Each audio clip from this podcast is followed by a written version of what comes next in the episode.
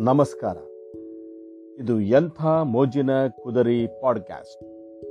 ನಾನು ನಿಮ್ಮ ಪರಮೇಶ್ವರಪ್ಪ ಕುದರಿ ಚಿತ್ರದುರ್ಗ. ಇಂದು ಪ್ರಶ್ನೆ ಪೆಟ್ಟಿಗೆ ಅನ್ನೋ ವಿಷಯದೊಂದಿಗೆ ನಿಮ್ಮ ಮುಂದೆ ಬಂದಿದ್ದೇನೆ. ತಾಜ್ ಮಹಲ್ ಕಟ್ಟಿಸಿದ್ಯಾರು ದೂರದರ್ಶನ ಕಂಡುಹಿಡಿದವರು ಯಾರು? ಜನಗಣಮನ ರಚನೆಯಾದದ್ದು ಯಾವಾಗ? ಇಂತಹ ನೂರಾರು ಪ್ರಶ್ನೆಗಳ ಸುರಿಮಳೆಯಾದದ್ದು ಪ್ರಶ್ನೆ ಪೆಟ್ಟಿಗೆಯಲ್ಲಿ. ಮಕ್ಕಳ ಕಲಿಕಾ ಸಾಧನೆಯನ್ನು ಹೆಚ್ಚಿಸಲು, ಪ್ರಶ್ನಿಸುವ ಕೌಶಲವನ್ನು ಬೆಳೆಸಲು ಪ್ರಶ್ನೆ ಪೆಟ್ಟಿಗೆಯ ಪಾತ್ರ ಗಮನಾರ್ಹವಾದುದು.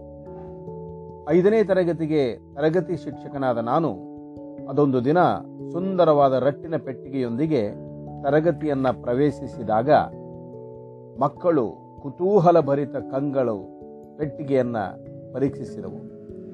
ಕೆಲವರಂತೂ ಅದರ ಮೇಲೆ ಬರೆದು ಅಂಟಿಸಿದ್ದ ಪ್ರಶ್ನೆ ಪೆಟ್ಟಿಗೆ ಎಂಬುದನ್ನು ಓದಿ ನಲಿದರು, ಮತ್ತೆ ಮತ್ತೆ ಓದಿದರು.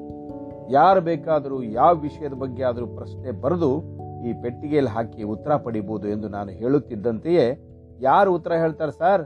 ಸೌಮ್ಯ ಕೇಳಿದ್ಲು. ಯಾವಾಗ ಹೇಳ್ತೀರಿ ಸರ್? ಕನಕ ಕೇಳದ. ನಾನೇ ಪ್ರತಿ ಸೋಮವಾರದಂದು ಉತ್ತರವನ್ನು ಹೇಳ್ತೀನಿ. ಪ್ರಶ್ನೆ ಕೇಳೋರು ಟಿಯಲ್ಲಿ ತಮ್ಮ ಹೆಸರನ್ನು ಬರೀಬೇಕು.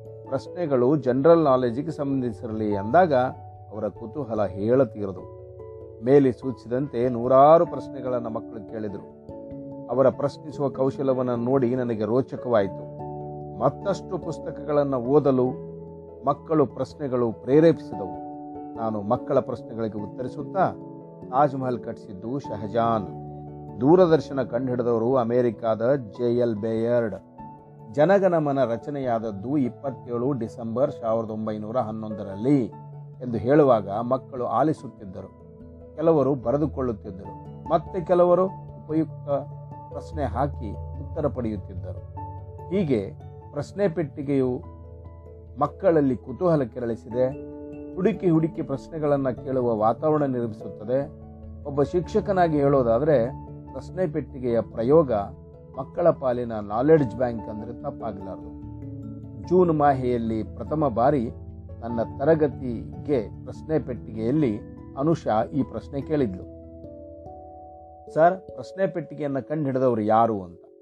ಅವಳ ಪ್ರಶ್ನೆಗೆ ಉತ್ತರಿಸುತ್ತಾ ನಾನು ನಮ್ಮ ಸಾರ್ವಜನಿಕ ಶಿಕ್ಷಣ ಇಲಾಖೆ ಆಯುಕ್ತರಾದ ಶ್ರೀ ವೀಪ ಬಳಿಗಾರರನ್ನು ಸ್ಮರಿಸಿದೆ. ಹೌದು, ನಿಜಕ್ಕೂ ಈ ಪ್ರಶ್ನೆ ಪೆಟ್ಟಿಗೆ ಅಳವಡಿಕೆಯಿಂದ ಮಕ್ಕಳ ಹಾಗೂ ಶಿಕ್ಷಕರ ಜ್ಞಾನ ವೃದ್ಧಿಯಾಗುವುದರಲ್ಲಿ ಸಂದೇಹವೇ ಇಲ್ಲ.